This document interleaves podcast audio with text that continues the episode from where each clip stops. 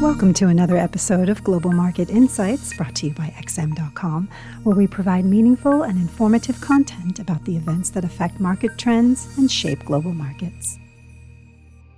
It's Thursday, October 8th, and you're listening to the Daily Market Comment podcast by Raffi Boyadjian at XM.com. I'm Christina Marujos. Equities got off to a positive start on Thursday following a strong performance on Wall Street, where the three main indices notched up gains of between 1.7 and 1.9% to close at their highest in five weeks. The debate about a fiscal stimulus deal in the United States continues to set the market theme amid ongoing wrangling in Washington. After President Trump abruptly killed off the chances of an imminent deal on a new virus relief package, there are hopes that an agreement of some kind of aid for COVID stricken industries can be made before the November 3rd election. House Speaker Nancy Pelosi and Treasury Secretary Steven Mnuchin spoke on Wednesday to discuss a 25 billion bailout for airlines. But as far as a broader deal is concerned, unless the president was to change his mind, which cannot be ruled out, it will have to wait until after the election.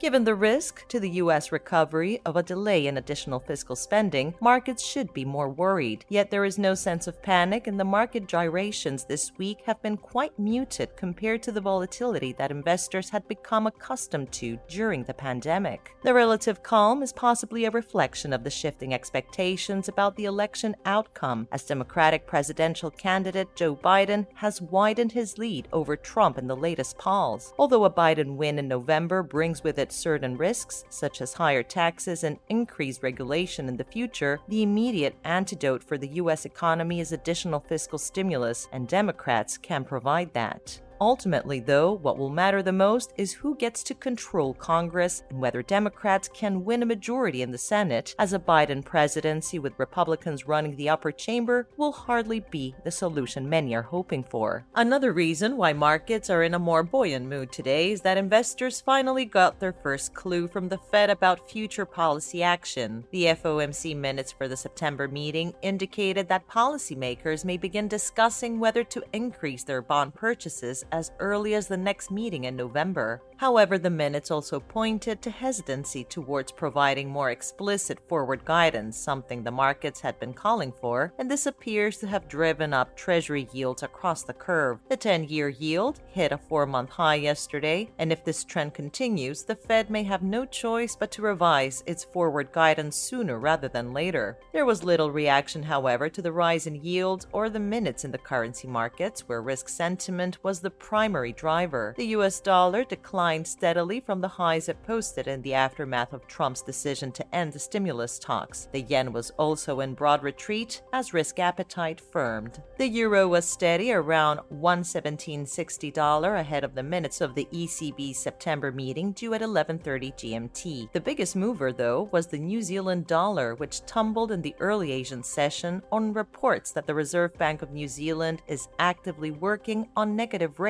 according to an unnamed official. The Kiwi dipped as low as $0.6544 before rebounding to around 0.6590 as it got caught up in the improved risk tone. Even the pound headed higher, with investors still pinning their hopes of some kind of a Brexit trade deal despite Boris Johnson threatening to quit the talks if a deal is not in sight by October 15th. The EU has repeatedly been attempting to extend the negotiations as wide differences remain in areas such as fisheries and level playing field. Thank you for listening to today's Daily Market Comment podcast here at XM.com.